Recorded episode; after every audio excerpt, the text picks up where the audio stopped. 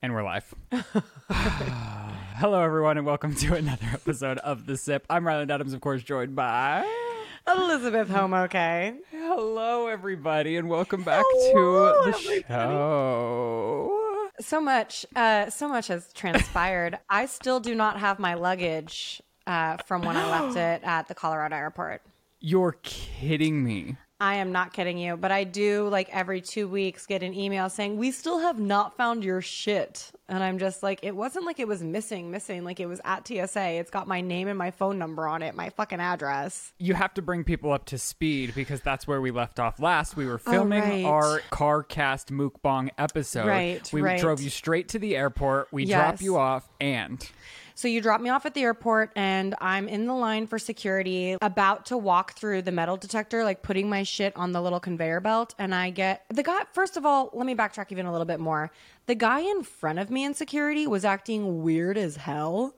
It was like a guy who was my age, like 32 years old, but had maybe never left his house, but didn't look like a feral kind of person. Like he looked like a normal dude, but was acting like a person who had never left their house. Like everything seemed strange and weird to him. Like he had stuff in his pockets, like he had a face mask in his pocket, and he took it out with a bunch of other trash from his pockets and then just squatted down and put it on the floor and then stood up and then like walked away from it. And it's like there's trash cans everywhere at security for people to throw away shit. And he just put his trash on the floor, but like squatted down to do so. It was fucking weird. So I'm on edge because this guy's being fucking weird. He's taking forever to take his belt off. Like, and I'm super in his business because I like my anxiety level is through the roof when people are being weird in public like that. It's either a lizard person or someone about to do something that's, you know, not safe or risky, whatever. cutting in lines is fine. Continue. Cutting in lines is fine. Being fucking weird and erratic in public in 2022 is not fine. No, it is scary, and where where you're not past security, just yeah, you Yeah, and I'm what- like, what's he gonna pull out of his pockets next? Like, why is this 32 year old man squatting down and just putting handfuls of trash on the floor instead of going to the fucking trash? Whatever. It was weird. So I'm paying attention to him. I get a call from Joe. Joe says, Hey, I have bad news. I'm like, What? I'm literally like, I can't be on the phone very long. He goes, Icky hurt himself. We're at the vet right now, and he's getting x rays to see if something's really wrong. And I'm just like, I have to hang up right now. I'm going through security. So that's where I leave off. I hang up on him. I go through security. I get out on the other side. My first thought is just get Joe back on the phone to figure out what the fuck is going on with Icky. Joe doesn't answer when I call because he's dealing with the vet. I'm so stressed out. I walk away from security with just my backpack and leave my suitcase and get on the trolley thing to the gate. By the time I'm at the hmm. gate, Joe calls me back. He's telling me what's going on with Icky. And I realize I forgot my luggage at TSA. And then everyone at Denver Airport is like, "Oh, we can't get in touch with TSA." And I'm like, "What the fuck good is TSA if you can't get in touch with them if there's a problem?" You know what I'm saying? and you're already running late because we had delayed Yeah. because of filming. You didn't have time to get back, and DIA is a nightmare because you have to get on this underground train that goes to three different stations that are miles apart from each other, Yeah. and so you just have to board the plane without any of your luggage after witnessing everyone that's crazy at the airport. Yeah, and in my mind, I'm like, it's United. Like, even if I were to get on another flight, there's no sure chance that that flight's not going to be canceled. Like, so one of the flight attendants was like, "You could just get on the next flight," and I was like, "Can I?" And he's like, "That's true." I was like, "I just want to get home to my dog, so I'm going to leave my shit here, whatever." So I left my shit there, made a lost and found claim, and uh, we'll probably never see that shit again. That is mind blowing because I feel Yeah. like normally they do a good job. The only experience I've ever had like that is once it's already on a plane and then they Yeah. know the plane's next connection so they can just reroute it where it was. But Yeah. yours was floating somewhere in DIA. There's no saying that somebody did, just didn't pick it up themselves. I just don't What know why there? any, but like all, my makeup, which sucked, like all my makeup, and I just bought new mascara, Mm-hmm. Everything new from the beauty stuff, room you're in right now. basically. And then I had also just bought new like eyebrow stuff and new mascara, which is like not cheap. And then I, and, but the most valuable thing was actually the luggage itself, which was my godmom's Kissy. And when hmm. she passed away, it became mine. So that's like an Eddie Bauer bag from like the early 90s that I've taken literally superstitiously everywhere with me. And it's gone. Hmm. So that's a fucking I bummer. didn't know that element. That's the only thing that's irreplaceable. Everything else, I'm like, whatever.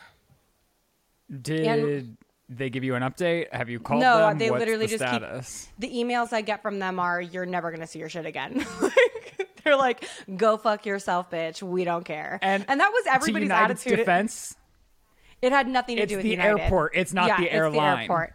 The only person who was kind to me was the male flight attendant that was like, "You can get on that." Like he cared. Like he could tell that I was like on the brink of tears, but doing my best to not be obnoxious to these people because at the end of the day, it is my own fault.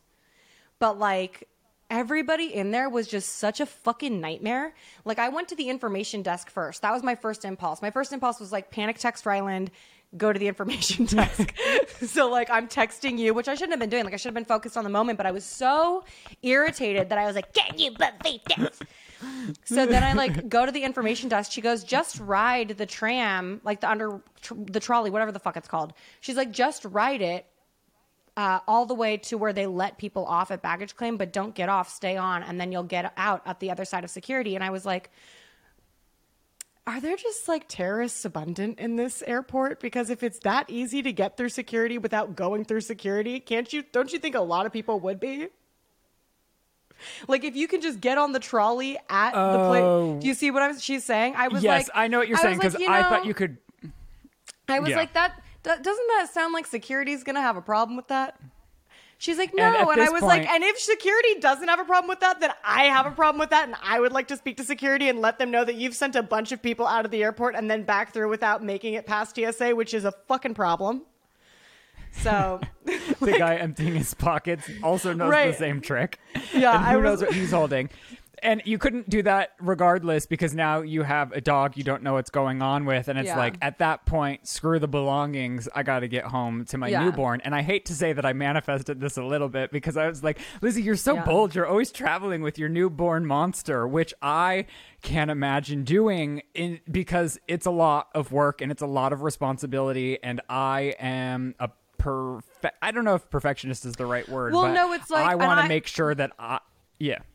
no, no, you keep going. Oh no, I was just saying I want to make sure that I'm instilling the training that I've been working on inside of him, and I don't trust anyone else to do the same quality of work that I'm doing.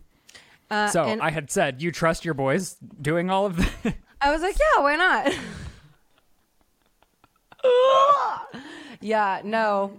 I mean, I still do trust them because It's I not d- about not trusting. It's about It's- the. it's- I know you and I are like crazy parents. Oh yeah, the second anything's going on with my dog, I'm like, well, I've noticed that there is a, a bump thinking about forming, and I shall get to the bottom of that bump before it's a fully formed thought. And vets are always like, Well, "How I did you know?" And I'm like, "I know my babies." I have a couple of uh, puppy updates for you as well. But Icky was okay. Is he doing fine now? Um, he's he's limping pretty severely. Uh, the, he got X-rays and they don't show any breakage or any actual trauma. Um, so they don't they couldn't give us an answer. They said bring him back in two weeks if he's still limping like this, but his limp has gotten better and he's putting full weight on it when he like runs, but he's still limping a little bit. It gets it's slowly improving.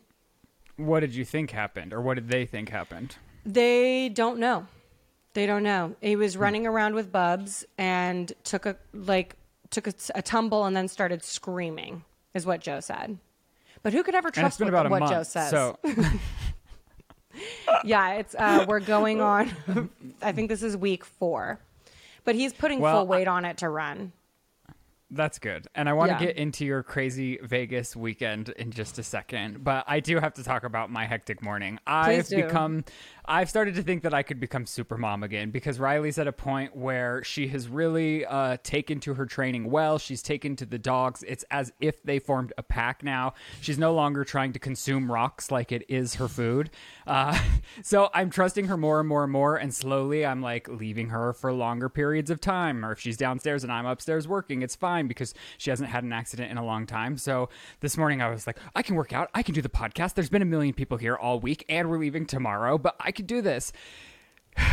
and it turns out I can't because Chris is downstairs sleeping in the place where I normally record when we do virtual episodes. So then I tried setting up in my office, which I've been making over for an entire year. I finally made progress, and the only background that works in that room is the one with my new beautiful background, but I don't want to give it away before I do my office Reveal. makeover reveal. And so I'm in here huffing and puffing and screaming and crying because there were like these crazy light reflections. So I'm closing the blinds, I'm opening the blinds, I'm acting like I'm going to die because the setup isn't working and I've spent three hours doing it. And Lizzie goes, Hey, Rye, you just need to wipe your camera. It's a little bit dirty. Yeah, it's not a reflection, it's a light halation from a smudge on your lens. but then when you went to wipe it, you did you just wipe it with your bare ass hand?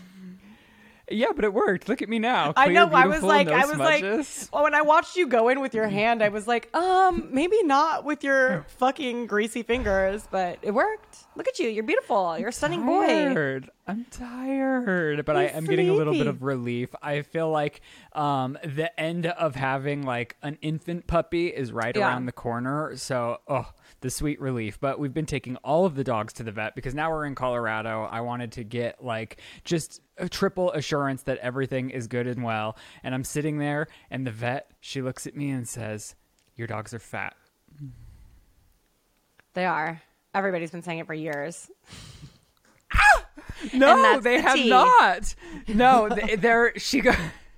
she looks and she goes, "I know they're like big fur dogs, so I I can't really go by the the the visual, but when I touch them, I want to be able to really feel the definition of their ribs." And she was like, Yeah. "I can't." And so I was like, "Okay, so how much do they need to lose?" And she goes, "Well." Like five pounds, and I go, okay. Well, how much did she weigh, and how much does she need to weigh? And she goes, I guess she was like X amount, and she needs to be. She said ten pounds lighter, and I was like, if my dog weighed 10 pounds less than this, it would not exist. So, uh, You're like Joe, because the vets keep telling me that Bubs is fat. So then Bubs goes on a diet, but Bubs's entire world crumbles if he's not eating what he wants to eat and he becomes such a persnickety little bitch that he's he like actually punishes us. Like for a long time he was on a very strict diet because we needed to get him down some pounds and we wound up getting him down four pounds and the vet was like four more and we're like i don't know if we can do this because it's like his quality of life changes. He like the other morning joe so when he's fat, Bubs every morning is super cute. He does a little wormy Bowie thing, like his legs are out behind him, his legs are out in front of him, and he like wiggles around, and it's the cutest thing. And he's loving and affectionate, like it's the sweetest hour for Bubs. Morning Bubs is perfection. He stopped being like that when we put him on a diet. He started mm. withholding his love from us. He, you know how he sleeps in my arms every night, like we sleep like a like lovers, like holding each other. Mm-hmm. He want like at nighttime he was getting out of bed. He's like, "Fuck you! I'm not sleeping with you. I want nothing." Like literally so mad. And then at one point it was a, he like broke and was just like barking at me. He was like, "I am fucking hungry. You gotta fucking feed me. I'm fucking hungry. I'm mad." Like all this shit. Like wouldn't chill out. And I was like, "Fine, fuck." And I took him out to the kitchen and fed him. And sure enough, gets right back in my arms. And then hmm. the other day, Joe was like, Bubs was super sweet this morning. After I gave him breakfast, I was like, I gave him breakfast. So if it was after you gave him breakfast, he got two breakfasts. So, like, Joe, he's like, I know you think that you can just go to the vet and celebrate with the ladies there about Bubs losing weight, but he is unhappy and I want him to be a happy boy. like, all this stuff. Well, I had never taken something more personally. It was as if she called me morbidly obese because I started like, I got on the defense and I go, I work out with them seven days a week. And Shane's like, You're not working out, they're exercising. He's like, They're not out here like lifting weights with you. And I was like, I know, but they really, in my opinion, don't eat that much. Like, it's according to what the bag says. Yeah. So I just took it pretty hard. They're down um, a fourth a cup each time they eat now and i do feel like uno's miserable so whatever See, it's, been a hard. It's hard. it's like, hard because you don't want them to be their joy. miserable, but you need them to be a certain way. And it's just like, I, I, I- I'm this way with my own self. I'm like, damn, like, I really want to try that strawberry ice cream crumble cookie, but I don't want to because cookies are bad for me. But it's like, girl, I'm going to die. At some point in this life, I'm hmm. going to fucking die. And do I want to die snatched and miserable, or do I want to die salivating at the mouth, enjoying a fucking crumble cookie? Because the answer is, I want the crumble cookie. i think they're somewhere in the middle you don't have to be like Yeah, I mean- sickeningly fit but you can be like passing, Yeah, I think Hollywood still enjoy the crumble cookie. well, it's like Hollywood's body standards are starving. So if you don't look starving, you're like, I'm not hot. And it's like, that's such a lie, bro. That's such a lie. I mean, I think confidence is a lot of it. I think if you can rock your body, no matter the size, confidently, I Yeah. think that people uh, are attracted to that and gravitate towards that. But I do think that that has become the standard over time, which is slowly like starting to reverse in a toxic. Yeah. Yeah, not even in a toxic way, but it's always like there's lots and lots of hurdles. But while we're talking about dogs, something that reminded me that I was to my boiling point with you. I was ready to throw my phone through the window and never talk to you again. Yesterday, Oh Lizzie started. I have a few beefs with you, and Don't talk you know about this what? on Buckle air. up. Don't We're talk about fight, this on and it's just gonna be what it is. What are you talking about? Lizzie scream texted These me are yesterday. I don't even know conversations what you were I'm texting having me about. with my friend. Here's the thing. So I take photos of my puppy, but I don't send every I take 500 photos of my new puppy a day, right? I'm not sending every single one of them to Lizzie. I get maybe, and this isn't an exaggeration. I'll go on the low end. 15 photos of Lizzie and her dogs a day.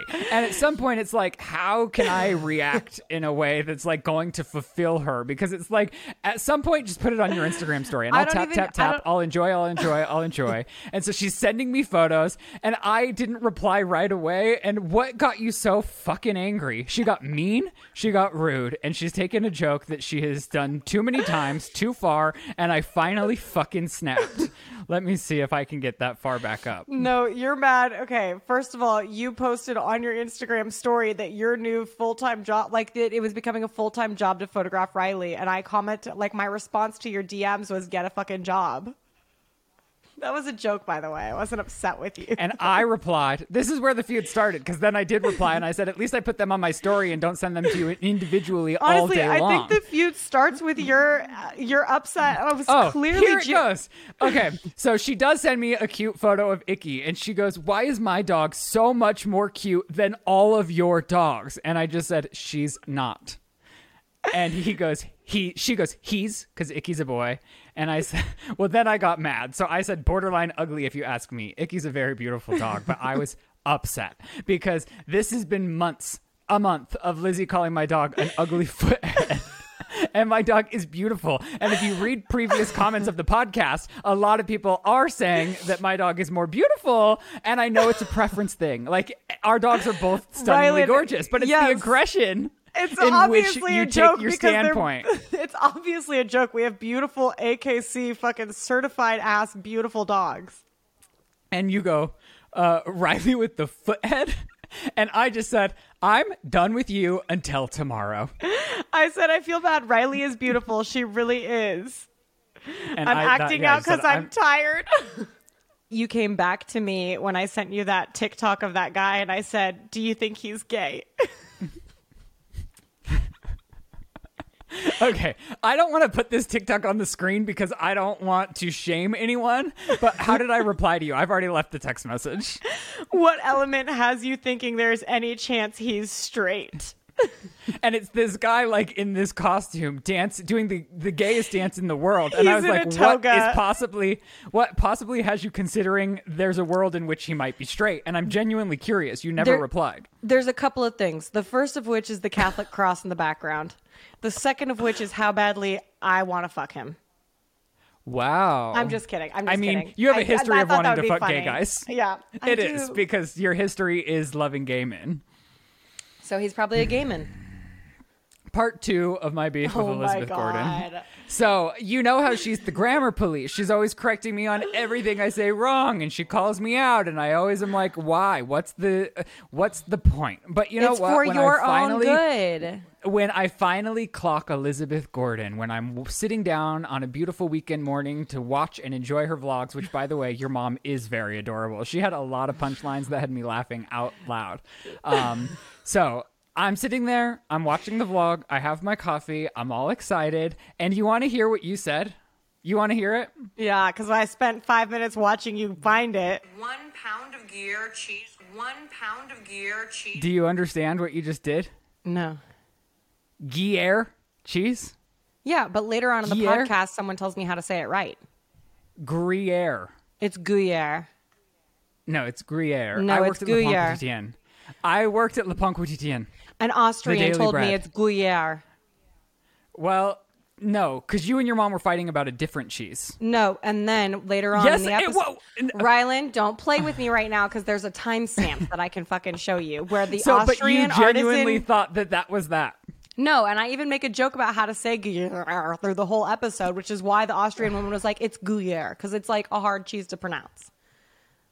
Also, that's not a real gotcha moment. One in fifteen Americans do not know how to pronounce Gruyere. Gruyere. I, I am in great company. and so am I, with everyone that lives in was born in Utah that says mountains like I do. Mountains.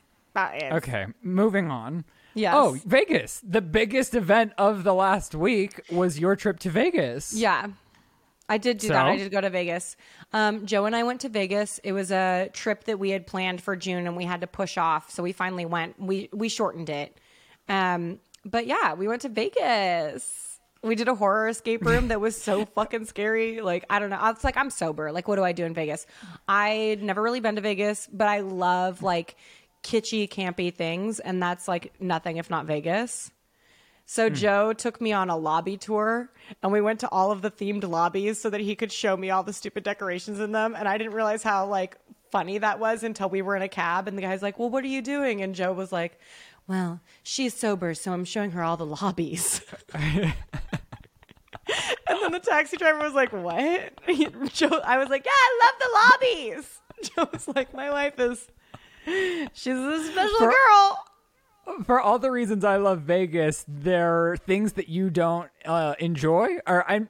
uh, Drinking's not something you don't enjoy, but it's something you can't enjoy. But gambling is the other thing. Like if I was sober, I would sit and gamble all day long, and you don't do I'm- that either. Well, the thing is, like, here's another, like, another joke is like, I'm super unlucky at gambling. Like, if you want to lose, sit me down next to you, and you'll you'll lose. Joe usually gives me sixty bucks. He's like, all right, go waste my money. See you in ten minutes, and I'm like, bye.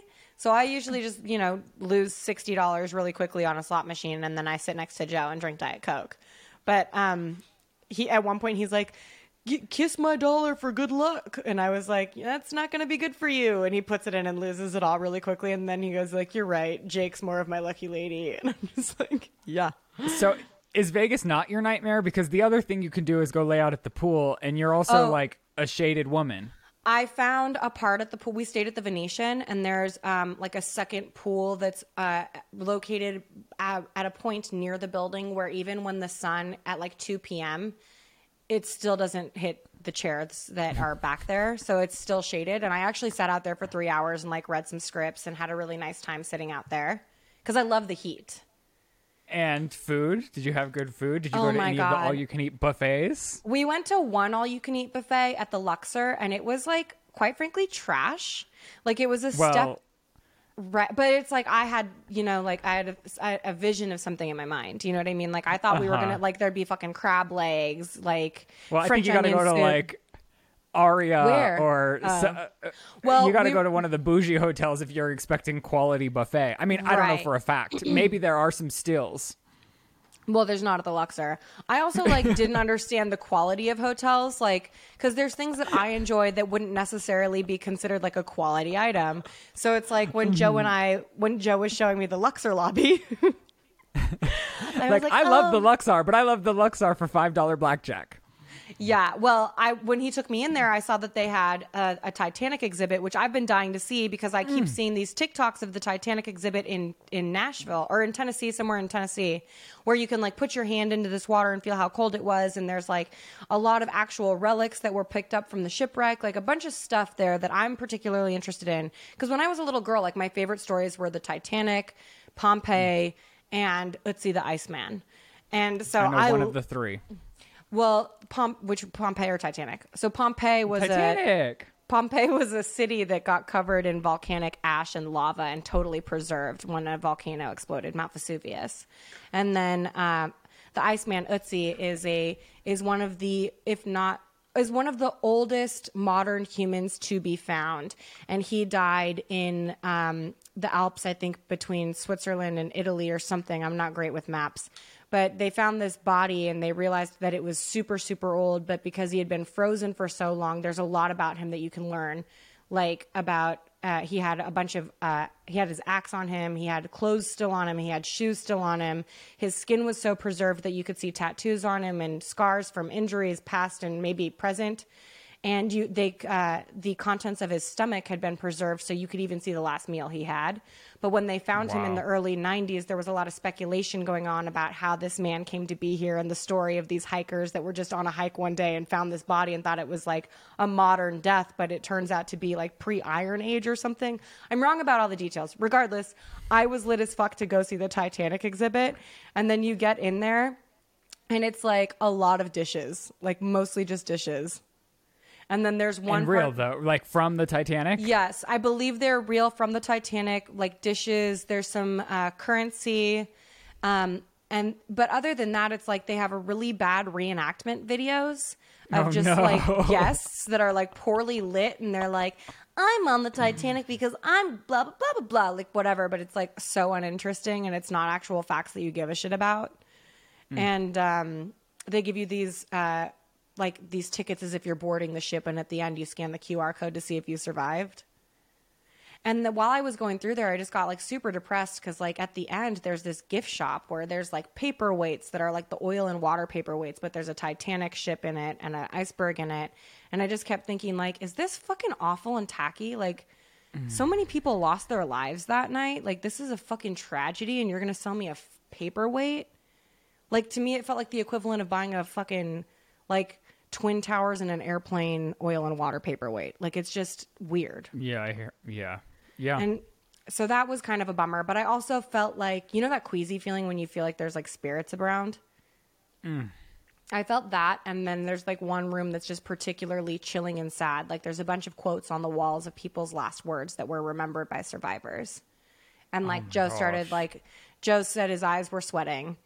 And I was like crying and like I I had chills all over. And I felt this weird like knock on the back of my neck, which probably was just my purse or something. But like my purse doesn't go over my neck.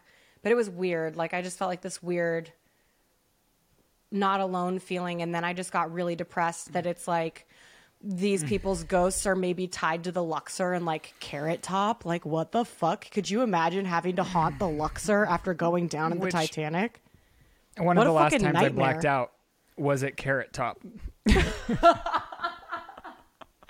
dude i'm not about that guy It was a pretty good show. I mean, what I can remember of it, I like. I, I could have been entertained by literally paint drying on a wall with the state I was in. Yeah. But um, eh, some good memories for sure. who did I you black out yeah. a carrot top with Shane, we used to be pretty heavy drinkers. Like Shane and I would go to Vegas and get blackout drunk every night together and be like falling up the escalators. It was pretty sloppy, but it was like in the first year or two of us dating. Yeah. And so now we're a little a little more refined. We go and we like have a drink and dinner and like go gamble until 4 a.m. cute So did you go to any shows? yeah we went and saw cirque du soleil love the beatles one Oh. No Katy Perry. next time next time we're gonna do Katy Perry for sure because we left and we were like we should have gone Wait, to Katy Joe- Perry. Joe would go to Katy Perry with you? Oh yeah, he's like I would have loved to go to Katy Perry instead of this because he doesn't get uh, Cirque du Soleil. It doesn't hit for him. I've never been either. well, I so I've seen like I saw like traditional Cirque du Soleil, like the original show, and then I saw the Avatar one, and both times I was like, this reminds me of being on drugs, and I love it because I'm not actually on drugs. so uh, when we were going to Vegas, I was like, baby, I want to go to Cirque du Soleil if I can't do drugs. Like I want to go to Cirque du Soleil, and we went, and I was like, this isn't hitting. It's a beautiful show, but it feels like you know they're dancing, and it's a bunch of like over like overworked dancers who have had enough and there was and not only that but it's like our seats were like technically very good but for Cirque du Soleil like a really good seat is actually further back but you don't know that. So you can see the full so scope you can of see the whole yeah. So i'm missing the acrobats because i'm looking at what's on the stage directly in front of me and i'm still That's smiling. twisted. yeah i mean i'm still beaming the whole Did- time but Did you like were the closer up seats cheaper? And you're like, wow, what a great deal? And then you got there and realized, no. No. The further back seats were cheaper so we spent So how does this tie into Charlie and Dixie? Well, Charlie and Dixie were in fucking Vegas this week for Dixie's birthday. She's 21 now. Oh, okay. So she did the big hurrah there. Yeah. So it's like I was Wow. with them, my girls. Happy birthday, Dixie. It was a pleasure celebrating with you. Today's podcast is sponsored by Calm. Do you remember being tucked into your bed with your favorite story and dozing off even before you got to your favorite part? Well, with Calm Sleep Stories, you can pause your racing thoughts, relax your mind, and enjoy the ease of drifting off into dreamland. I love partnering with Calm, the number one mental wellness app, to give you the tools that improve the way you feel. With Calm, you reduce stress and anxiety through guided meditations, improve focus with curated music tracks. There's even new daily movement sessions designed to relax your body and uplift your mind. If you go to calm.com slash sip, you'll get a special offer of 40% off a Calm premium subscription, and new content is added every week. Over 100 million people around the world use Calm to take care of their minds, and Calm is ready to help you stress less, sleep more, and live a happier, healthier life. I love nothing more than Calm, whether that's jumpstarting my day with a guided meditation so that I'm calm and patient throughout the day, or going to sleep with one of their imaginative sleep stories. It's amazing, and you too can enjoy Calm because for our listeners, Calm is offering an exclusive 40% off a premium subscription at calm.com slash sip. That's C-A-L-M dot com slash sip for 40% off unlimited access to Calm's entire library. That's calm.com slash sip. Do you want to start iced tea? Do I want to start iced tea? Well, yes. The coldest sip you're going to take today is Little Huddy, Landon, and Charlie drama. Okay. What do you know? What uh, don't you know? I know no- that's Travis Barker's son. Yeah, Landon is D'Amelio? Travis Barker's son. Landon brought Lil Huddy to Travis's wedding to Courtney. So Lil Huddy was at the at the Kardashian wedding of the century. And Lil Huddy's one of the dick wigglers on TikTok. He is a dick wiggler on TikTok. He's also now trying to be like next gen, like the next next gen emo, screamo, rap, like Oh, rocker. I did try watching like two episodes of that Hype House show, and he has like that uh that like witch mansion in Encino. Is that one him? Yeah, that's and he's him. dating. So Dixie? he was no, he was dating Charlie for the longest. They've been off again, on again, and then uh, and is this like hot gossip on TikTok? Like when oh, you it's log hot gossip TikTok? for everyone. Like I don't know. is- If I took this poll- is I think- intergenerational hot goss. I don't think so because it hasn't even crossed my table yet. And there has been some TikTok crossover. You want to know what I've recently seen from TikTok? Yeah. The pink sauce drama. Oh, I don't even know what that is. What? And you're a TikTok queen? Well, it's this getting, well, be- the reason I found it is because it's like getting people serious views on YouTube. Like people that like don't even have like a big following are making like pink sauce scam videos, and they're getting like five hundred thousand views. What the fuck It's- is pink sau- sauce nuts. scam videos? Should that be my next So- vlog? Hold on, let me take notes. It's the pink sauce girl. So she like made her own concoction that was like a, a bright, bright pink sauce that she was like For dipping pasta? a chicken finger in, and it went viral. No, it was for like, well, I guess you could put it on anything. She said like you can dip your chicken fingers in it, your chicken nuggets, your like whatever you would use ranch for, Okay, essentially. okay. And she like was elusive. She didn't tell people what the sauce had tasted like. And then when it went viral on TikTok, she was like, "Oh, I'm going to start like making a business out of this." So she tried as like an independent entrepreneur to capitalize on the vira- virality of this Yeah. pink sauce. But her execution like fell flat on the floor. She like was shipping it in bags and by the time the bags got to people, it was like deteriorating and seeping out and molding. And then she went and she tried to get this like um um, she like tried to get packaging for it like real packaging but all of the like calorie and health information was off. Like it said it had 444 servings and it was so she got all of this backlash but i feel like she's capitalizing on the backlash. Like she's making apology videos but she's saying she's an independent creator and she's a mom and she's like we're working with the FDA and then she's screaming that it's not FDA approved and it's like really hot good drama. And the reason I came across it was because Inside Edition do you know who that is they do like Yeah. kind of hit pieces on people, but it's like in a news way. It's like a hybrid between like hard news and entertainment news. And they'll like go investigate. Like they're the people that go to hotels. They'll get like three hotel rooms in Vegas and blacklight the sheets and see which Right. ones are the dirtiest. And then they'll confront the managers at a five star hotel and say like, these sheets haven't been cleaned in four months. Yeah. And then the managers will be like, hiding and say no comment. So that's how I found it. And then I went on this deep, dark journey of following the pink sauce girl without ever having logged onto TikTok. So that's what I mean, like transcending TikTok. I feel like this Charlie Landon Huddy drama hasn't done that for me. But I mean, continue. Yeah. Well, now I'm I'm obsessed with the pink the pink sauce TikToks. I literally just started looking it look up. into it. I'm I already did. Did you see I'm, some of it on mute? I'm I didn't see any of the actual things, but it's like I'm seeing all these YouTube videos and then like all these like they're they're getting people views, like Yeah. crazy views. Like big Okay. channels are getting millions of views. Also, Smaller I do a like cooking 400,000 vlog. Where the views. fuck were you when I was trying to come up with content? You, you're supposed to Oh be my God, you vlog should- dad. You should order it, taste test it, and then make your own that's parallel to it and try Ten to steps get it. ahead But of you. I It's was already in the bag. I was I was at Hibachi last night and they have a pink sauce as well that they give for like their rice and all of their meats that they serve you. And I was Mm-hmm. like, this is fucking pink sauce. And it's delicious. Can I? I have a bone to pick. I have a bone Okay, to go pick. for it. You got to pick all your bones. Here's the deal. I feel like your house has quickly become a boys' club. And when the boys Hmm. are in town, you guys live your best lives. You're having fucking barbecues. You guys are playing dress up. You're going to fucking hibachi. Are you kidding me? Okay, well, I would like to say Shane is a better employer than me. Because he's the one doing all the styling. He's the one doing all the feeding. I think you and I have a good time, but I'm not like as uh, Last time I was as there, him I was like, "Do you want to go eat?" And you're like, "There's food in the kitchen."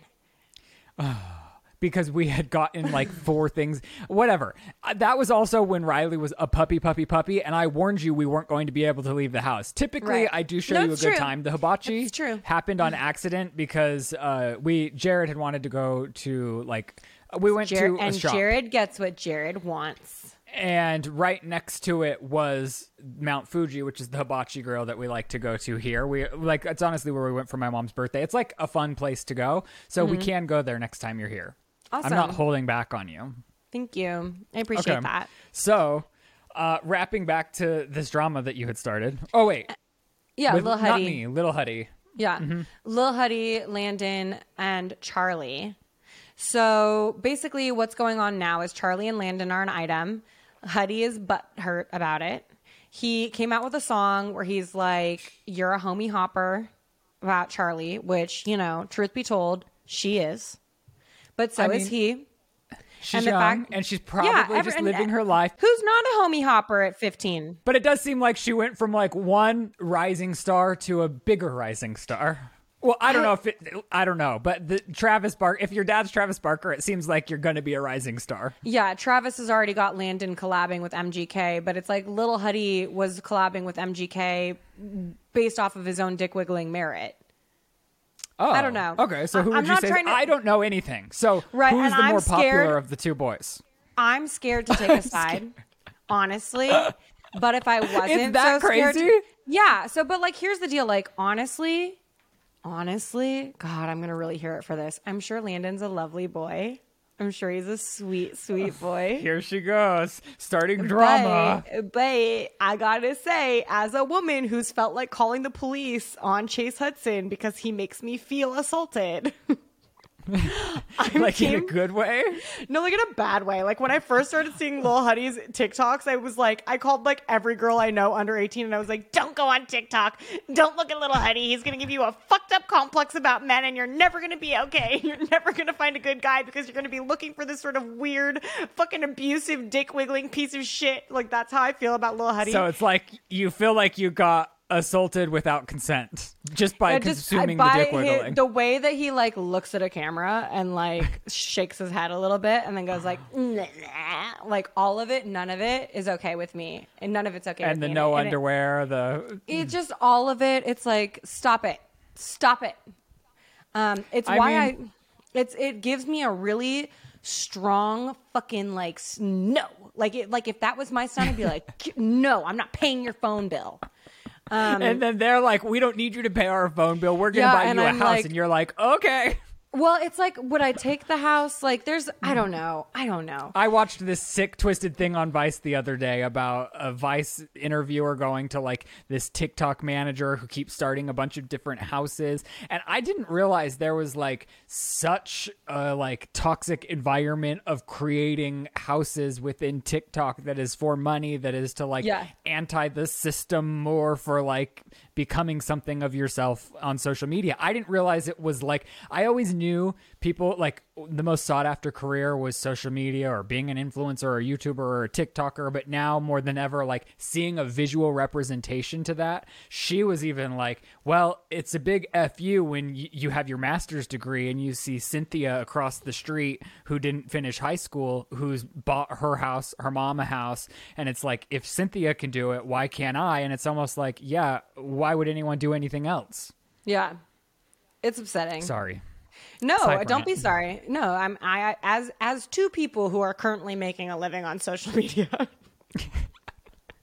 I feel like TikTok is different. I honestly feel like it is so, and this goes back to like a VidCon. So VidCon, uh, TikTok, I think bought a large portion or sponsored a lot of VidCon this year, and I was hearing a lot of that, like the YouTubers with hundred thousand subscribers were getting like huge meet and greet lines, and TikTokers with ten million followers, nobody was showing up for. And I think it's because TikTok is so consumable that you're not really creating like the same An sort audience. of fan base. Yeah. And it's like, yes, you can make a TikTok, but is it. I'm not saying it's easier than YouTube. No. I, but it's different. It's very it's different. It's long form content versus a single joke. And I do think there are some TikTokers who have an audience that gives a fuck about that transcends and gives a fuck about them, but they're a very specific kind of creator. They're not like the random creator that went viral. They're the creator that, you know, had an ounce of charisma that was intriguing and then sort of like a world or community around them that's easy to, you know, care about and subscribe to. Like, I know this sounds Right. vapid and stupid, but I'm thinking about Two Turnt Tony who is like he went viral because he moved in with his mom during the, his parents during the pandemic and his mom just started screaming at him for excessively drinking but his mom's rage at him is so fucking funny that he start he he made that a thing so he started repeating the joke of it and now he's built out his thing from just his mom screaming at him to his dad loving beer bongs to his brother dropping out of college and embracing this thing to his sister being his assistant and he started an OnlyFans because he's a hot guy and now he's making millions of dollars and you know his whole I'm not family's living their best life. Profitable. No, Uh, I- but I'm saying there's there's a difference between what two turn Tony's doing and somebody who's just sort of fucking dancing. You know what I mean? Like Right. I don't give a shit about the dancer except for I just- Charlie. I- but Charlie's also been marketed out the ass. Like she's got a team of people behind her now, and yeah, she's final say on what she does and doesn't do. But she's been and she created that for herself, like, uh, But not packaged, by her intentionally. own doing. by But her I own don't doing think, inadvertently. Yes, because she was a little too young to be making the bigger business decisions, but I still think she earned her spot at the table. Right. There's something charming about her and Dixie and mom and dad. A different point or a different angle for me is I'll see a lot of big YouTube creators who are getting crazy views on TikTok, but it's not necessarily translating to YouTube because YouTube is like slowly going down for everyone. Like, Yeah, n- not there are a few like Mr. Beast is still Mr. Beast is still like popping. There's still Yeah. a few people that are popping, but it's not what it once was, and No. I, it's probably due to a millions of things. But even then, I'll go look at YouTubers who are still doing good on YouTube, but they're getting tons and tons and tons of interaction on TikTok, and it's like, well, why isn't that TikTok audience going and consuming their long format content? Is it the algorithm on TikTok? Is it that people like consuming that person on TikTok Yeah. but don't care to go search for it on YouTube? And that's what's like hard for me to wrap my head around. It's it's also like the addictive. It's the swipe, right? So it's like I swipe, and now if a TikTok's taking too long to get to its point, which mind you is ninety seconds instead of seven, if I'm on a TikTok for ninety It's- seconds, I'm like swipe, swipe, swipe. well, it's a slot machine instead of choosing on YouTube. Mm-hmm. like and and and sometimes like there are people who do like long form ancient drama and by ancient drama i mean like early oddies and they will do 18 to 24 tiktoks telling the story of justin timberlake and britney but while i'm watching that i'm like Just do this on YouTube. And would see, I did watch one of those on Wendy. I watched an iteration of it was a TikTok, but it was uploaded on YouTube, like all the parts put together of like Wendy Williams Yeah. timeline because what's happening with her is like hard to wrap your mind around, but I understand I understand what you're saying. I do think we Yeah. need to move on because we have a lot to get through and we've been stuck on this forever. Not, honestly, we don't have to cover all of this, but I do think that was an interesting conversation, and I'm glad we had it. Honestly, me too. There was a lot I needed to get off my chest for a long time and I'm glad I've been there. I also need to say, like, before you guys come for me in the comments, like, I don't think Little Huddy was is within his rights to attack Charlie publicly or to be as butthurt as he is. But Oh, between, he is publicly? Oh, he's they're Not public- just like writing a song, just no, like publicly like, yeah, like publicly shading Charlie. I think Charlie's the only person in this scenario who I like, who could be like a quote unquote not bad guy. But and we'll um, get to this when it go uh, the sentiment of this when we get to Pete Davidson but I do feel like inserting yourself publicly in drama might be like a short shot of I know it's like toxic and it it like while it's like er, in the moment it also I think gives people a lot of like um I, I think it gives them something because of the amount of tension that's attention that's coming at them. Do you know what, what I mean? you? so what like gives them something positive or negative? Like, what do you mean? A positive feeling in the attention, although w- the attention is also somewhat negative. yeah. So even if you're on the positive or the negative end of the feud, which I'm sure it shifts depending on who says what when. Yeah, Lil Huddy is definitely on the negative end. so and then if Charlie is taking the high road and not responding, I honestly think that's the way to go for winner, your mental yeah. health over time. Because yes, Lil Huddy might be getting like more interaction than ever, and there's probably like receptors in his brain that feel good about the attention he's getting, although negative. But Mm-hmm. I think long term, it leaves a bad taste. In, like I know people Well, say I think it's all be- publicity is good publicity, Not but true. Yeah. the mental effects that this will have on him and people that view him from afar because it's like oh the guy that's like mm-hmm. did this that beefed like this. I feel like over time i've learned that like as tempting as it might be or as fun as it might sound to like get your Rocks off, validation yeah. it's it's never worth it in the long run because you're the one that has to deal with the mental implications which we're seeing with pete if reports are true Yeah, I let's just jump to Pete because I do believe that the results of this, and as silly as it sounds, are literally traumatizing. So him and Kim broke up, and this article says, I mean, I know we we're a little behind, but uh, in more recent times, after Kanye had come out and said what Skete is is dead on a Dead at 28.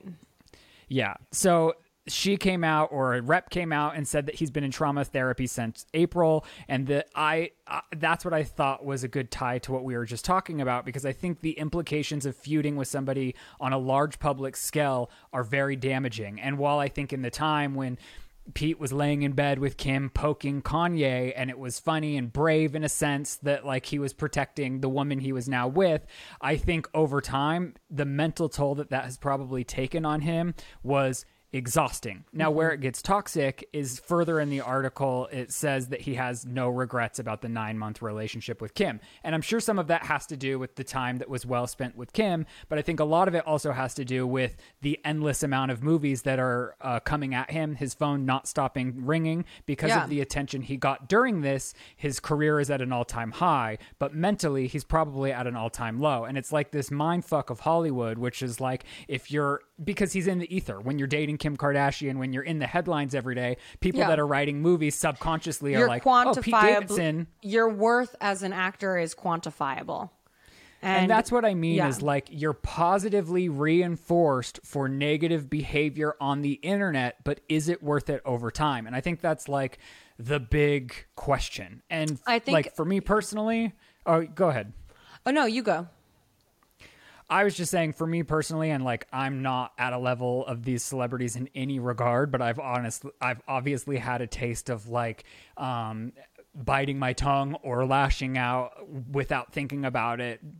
To, like obviously not thinking about it before I speak, and I just think like being a little less popular and still maintaining and having like a good quality of life and having like a real life outside of what the world sees to me is like a better choice than like constantly being in a state of like anxiety, stomach turning, like to constantly be being the center of the converse, the negative conversation. to maintain popularity. Yeah. Yeah.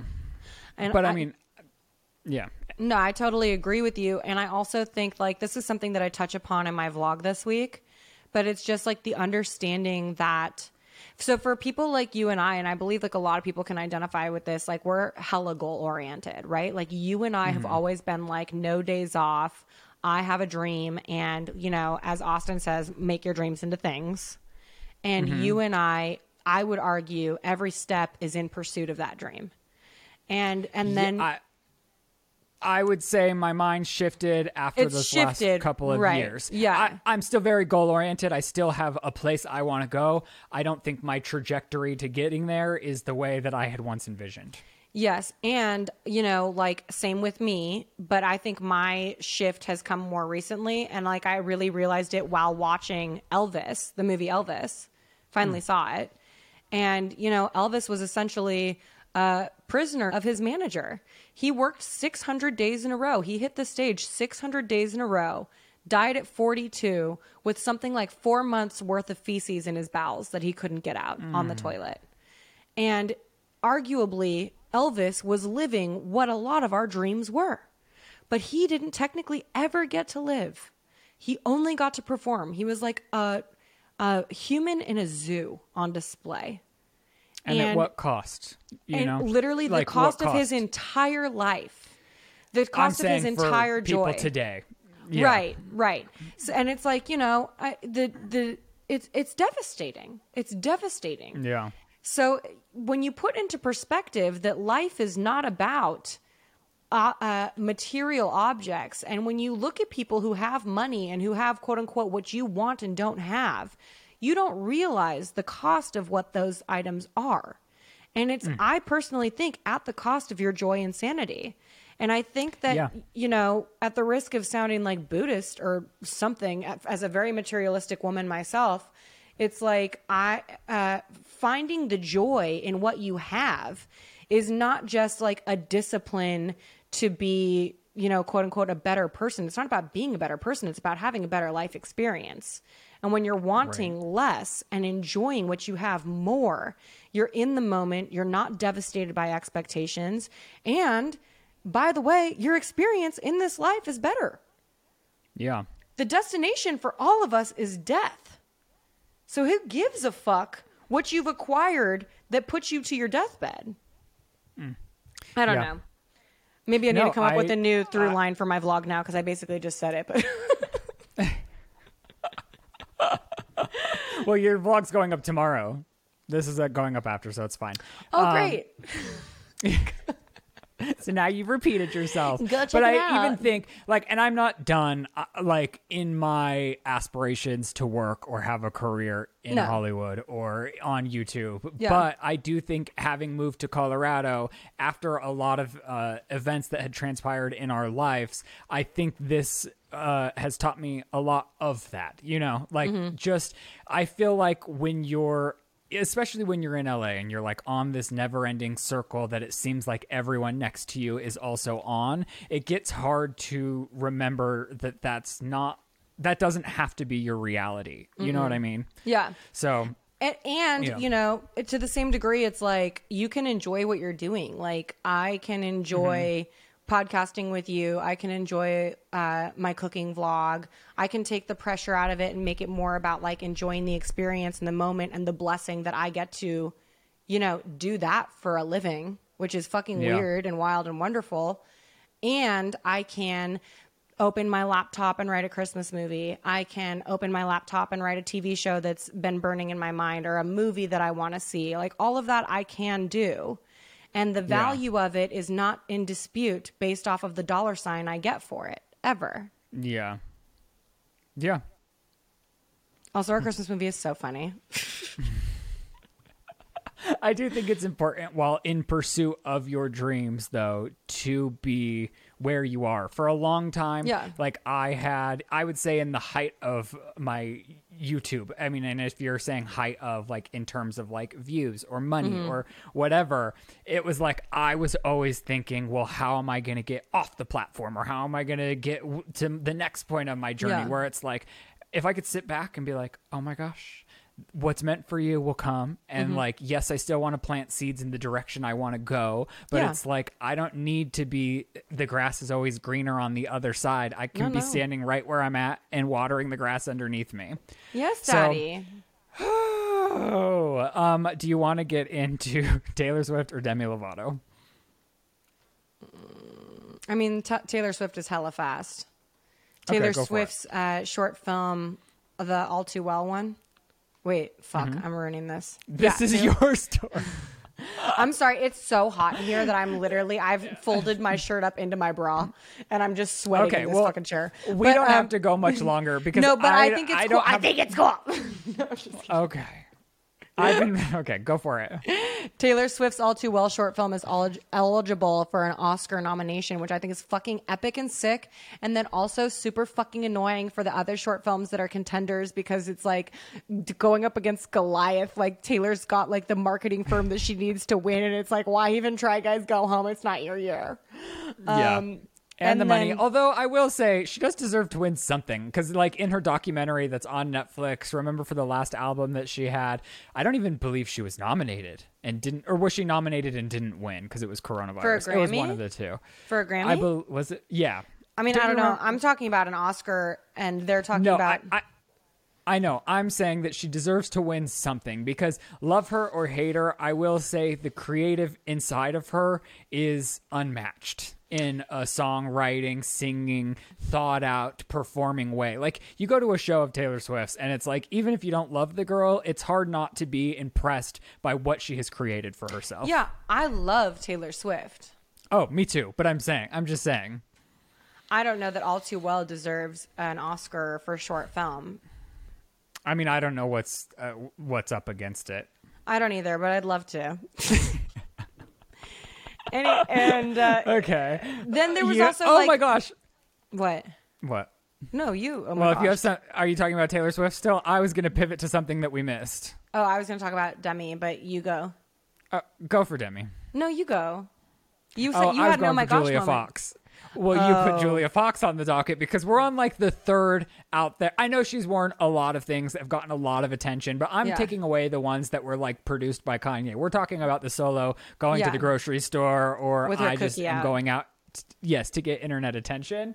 And uh, I just, I'll say, this is my favorite of the mix match of them all because it reminds me of Angelina Jolie and Mr. and Mrs. Smith. And one of the Oh. angles, it's very like body Yeah. con, like I'm going to go be a spy. I don't know. So I I didn't hate this one, and it got me thinking that remember how I used to do those videos of where like I wore Jeffree Star's clothes for a week, Yeah. or I wore Tana Mongeau's clothes for a week. I was thinking I should hire a fashion designer to make these outfits, and I should go wear Julia's outfits in public in Colorado for a week because oh, just imagine. I, you'll be arrested for indecent exposure. like, honest to God, Or you will be arrested. for being gay. That's not a hate crime. Not being arrested, I'm saying, or in parallel to being arrested, Oh, you'd be the could victim of a hate endure crime. hate crime. Got it, yes, got it, be got the it, victim of a hate crime. So I looked a little more into this, and I was like, "Is this her thing? Is this like exclusively what she's doing?" But she does have a Spotify original podcast. We knew that, but she's also working on a movie with Bella Thorne, and I thought, wow, if there was ever to be a match of two women to collaborate and make a movie come to life, I do feel like they have met their match together. Wait, what are the details? Are they making a Christmas So movie? there's. Are they coming for? I don't think that. No, there. So there aren't many details on the movie, um, but it, it says what's it called? The trainer, and over the course of eight days, sleep deprived chaos as it follows fitness expert Jack down a deranged road of for the American dream, and that's the only synopsis that has come out of it. Can I just be the first to say I don't have high expectations for these ladies? So if what comes out of this is a coherent story from beginning to end, my hat will be off. Well, and I hope it goes straight to a streamer selfishly because know I will it watch will. it You from know this it bed will. right behind me. I'll watch I it don't with know. you. Some things are like hard to find, but I will post up right here and watch it um, and Not see for what nothing. they have for us. I do not recall the last Bella Thorne film to show in theaters. Well, I feel like she's doing good for herself. Let's not knock. No, Bella she's Thorne. fine. She's fine. But I'm just saying. Okay. Um, I feel like we've gone for quite a while. We'll hit on a couple more hot topics. We have a lot of good advice submissions, but I feel like we're gonna have to save those for next week. Yeah, which is fine. So, Because we'll be older we and wiser you- next week. Oh, so much, so much better next week than we are today. We will have lived, learned, and evolved since today. And I'll be So, fresh off a uh, Vegas trip, so you know I'm going to be informed. I think we should hit on uh, Demi and then Anne Heche. Okay. So Demi Lovato has recently been crowned one of the most obnoxious performers in all of the land. Am I right? I mean, There was an in ounce what of regard? I mean, people kind of lost their patience with Demi when she came for the ice cream shop. And then she did a series of events, and I'm not saying she shouldn't have come out as a them they, but it Yeah. was confusing right as we were getting used to it. Like even on a podcast, calling Demi not by the she her pronouns, she switches, she does a switcheroo, and people change, people evolve. Just like we said, we'll be def- different next week. Demi's Yeah. different today, and I'll Yeah. let her grow. Um, I do think it is like it's hard to grapple with, but I'll get past that and we'll just talk about the music that she's putting out because I will say I vibed with like one of the two singles she put out and I thought, wow, maybe Demi's like trying to make a reach around and get us all back on her side. Yeah, I mean, like, I definitely get chills watching because uh, she recently started the actual tour, and there was some Oh. like, and the tour Is was their a little. whole album? Oh, I don't know that much. um, but she is on tour right now. And there Uh-huh. was like um, the virality of the tour was that nobody was buying tickets. She couldn't sell seats to save her life. And uh, so you know, people were like shit talking her for that, and like people people really enjoy getting down on Demi because of how obnoxious some of her her public encounters have been recently. But she dropped some lyrics from one of her new songs uh, about her time with Wilmer Valderrama. Probably saying that wrong, but who fucking cares about that guy? Where she Whoa. I just watched his house makeover on Hollywood House Lift and I thought it was stunning. You he need to- good. I- why, no. why are you hating on him? because he's a groomer who's been preying on underage girls in the industry for a very long time. He's a repeat offender of dating girls who are 16 to 17 years old and then going public with them Oh, when they're 18. well, don't come at me with that because I didn't know. So don't try hitting me with something. But I also if I were you, I, don't wouldn't know go these for facts. the. Don't go for the swerve right now. but I'm not. I'm just told you I know nothing No, no, about no. this. Yeah, yeah. I saw No. him on a TV show and I liked his room makeover, and he was on that '70s show. Don't come at me being like, "Yeah, yeah, yeah, yeah, yeah." I don't fucking know these allegations against him. Right. And I that's something I hate. Well, hold on. I'm not mad at you, but I am mad about like if I follow somebody on social media and don't know everything they've ever done, I'm not Yeah. guilty by association. Like, No, we you're gotta cut this kind of shit out. Like, Yeah. I really it bothers me because like I also I don't know any of these claims. I'm not standing up for him, but Yeah. I don't know. So don't you do like come for my throat. he didn't design his room. we love the room designer. I love that. um. Anyways, I'm not cutting it out because I don't think that I did something wrong. No, that's fine. But the reason I brought it up is because of the song 1729. Okay. She was 17 when they started dating and being sexually active, and he was 29 years old. So now that she's Okay. 29 years old, she's written this song, Finally 29. And she's like, for the first time, sort of extrapolating on that experience because for the longest time, like, I don't know if you remember this, but like, she, like, in all those documentaries that YouTube Red did on her, it's like she's always talking about how she couldn't mm-hmm. get the fuck over Wilma Rama, how that heartbreak mm-hmm. fucked her and threw her into a tailspin for eternity. And it's like, no shit. No shit, it did that. To be 17 years old and to be mind fucked and warped by a guy who's almost who's fucking 30. That's crazy. And has his reps come out and said anything, or has he I, responded I don't know. to it? I don't know that his reps have come out and said anything about it, but I do think that this is a really important uh, uh, thing to have happen because I do believe that in society there is this. Uh, disposable value put on young women you are of value to a man while you are young. It is cool for a young woman to be with an older man. It's sexy for a young woman to be with an older man. But the second you reach a certain age, that man is going to be done with you and he's going to go date the next girl that was your age when he met you. And which not, is so sick and twisted because you would want i mean it's not a healthy state of mind to begin No. with because you would want you don't want to you want to be an equal in a relationship you Yeah. want to challenge each other you want to grow together you don't want to be if you're in a state of like i'm manipulating you in our relationship and i get off to that there's the problem with the person the older person Exactly. And, you know, not, ev- I'm not saying not every, uh, I am not saying everyone is guilty of this. You know what I mean? Like, there's a big age gap between Joe and I. And, uh, y- you know, like there are, but we didn't meet when I was 17. We met when I was 24. And there's a difference. If you're going Yeah. after a young woman whose brain is not fully formed, who's a fucking high school student, as a 30 or to, as a 29 to 30 year old, that's fucking weird, first of all.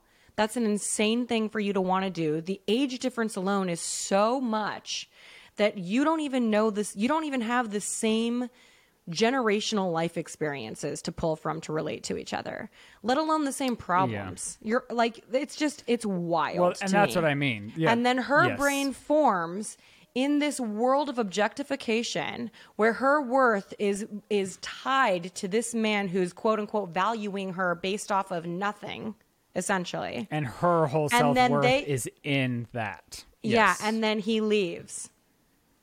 And so and that's where has i do have Well, the the thing that I Oh, love about this song is that she, you know, she she's very she's brutally honest about what happened, and then she explicitly says um, she thought it was like a teenage dream, but then she realizes it's not her dream. It was his dream. It was his fantasy. Hmm. She was manipulated into serving a purpose for him that fucked her up royally. And then she has this great like I'm literally getting chills talking about it right now. She says, I, you know, I'm finally 17. I'm finally 29. 17 would never cross my mind. Because that's yeah like yeah. honestly No. like it's I'm- wild. yeah as a 31 year old i couldn't I don't even want to hang out with someone that age. Yeah. No. No. Yeah. I completely agree. And I think Demi has always been a great performer. She's always had an amazing voice. And this is what's hard about celebrity or commentating on celebrity. It is so uh you you never know the details. Even like the beginning of this story. I'm like Yeah. I I know Demi and Wilmer dated, but it's like it's not at the fore. Like I don't know all the details. I wasn't like consuming pop culture. And same. But no, this is what. I, but this is what I'm saying though is so like us even in the past year are probably guilty of making fun of Demi. But it's like had I gone through all the experiences Demi had gone through, I'd probably realistically be in the same position she's in. Maybe she like you know what I mean. Like a lot of the steps she has taken are due to different trauma triggers in her life, and she Yeah. rea- like how she reacts to things. So it's easy to make fun of somebody at face value for something Mm-hmm. they're doing in this moment, but you don't know their whole life that led them to get there. And that's what's like toxic about commentating on celebrity culture. Yes, I agree with you. And I think that's like because you're a better person than me, I think you're able to come to an altruistic conclusion like that. I still think a lot of the shit she does is violently annoying. Well, that But- can be true along like you can be annoying and incredibly talented and incredibly insightful sometimes and then other times not so much like for me like i'm i annoy a But fuck don't of you people think a lot of annoying attributes or uh, personality traits that were developed were because of X? Like if you look at Yeah. pers- like some, if you take like some of your most harsh personality traits, things Yeah. that you constantly do that you're like, I shouldn't do that. Those were probably developed by some of the things that had gone wrong in your life and Yeah. how you react to cover those up. Right. Right. And, and that's why it's very important for me to go to a meeting every morning so that someone can be like, hey, Lizzie, that annoying attribute that you've developed like a callus to survive, let's shave that shit off. You know what I'm saying? Like when you're aware of the fact that you have these fucking more than micro elements to your personality that are like super obnoxious and you don't, don't get me wrong. it's never an excuse to treat people like shit, to No. be a or, horrible person. Like Yeah. that's not what I'm saying. Yeah. I'm saying strictly Oh, no, on no, like no. being nasty about people that I Yeah. don't even know. I'm and that's Yeah. yes. You sound like a saint, and I, who is an annoying person, am also saying, "How dare anyone else be annoying?" Okay. All right. Um well, we do also well what was what did you want to say about Anne? We'll end the show. I'm sorry it's on a sad note. I mean, awful, horrible, tragic. They have taken her off life support and she has now officially died. I think they were waiting for a while because she was an organ donor to try to find somebody to give her organs that were of of use to other people. Yeah, I mean, I kind of uh, packaged my sentiment about Anne in with uh, the with what we said about Elvis and like living your life. It's like you know, Anne was at the top of her fucking game, and was tragically never happy to a degree in which you know she felt the need to go elsewhere to find something to uh, cure her heartache. And I think that is just uh, a, a big lesson for me, specifically as a person who struggles with heartache and uh, wanting to, you know, put band aids or patch something that needs to be actually healed.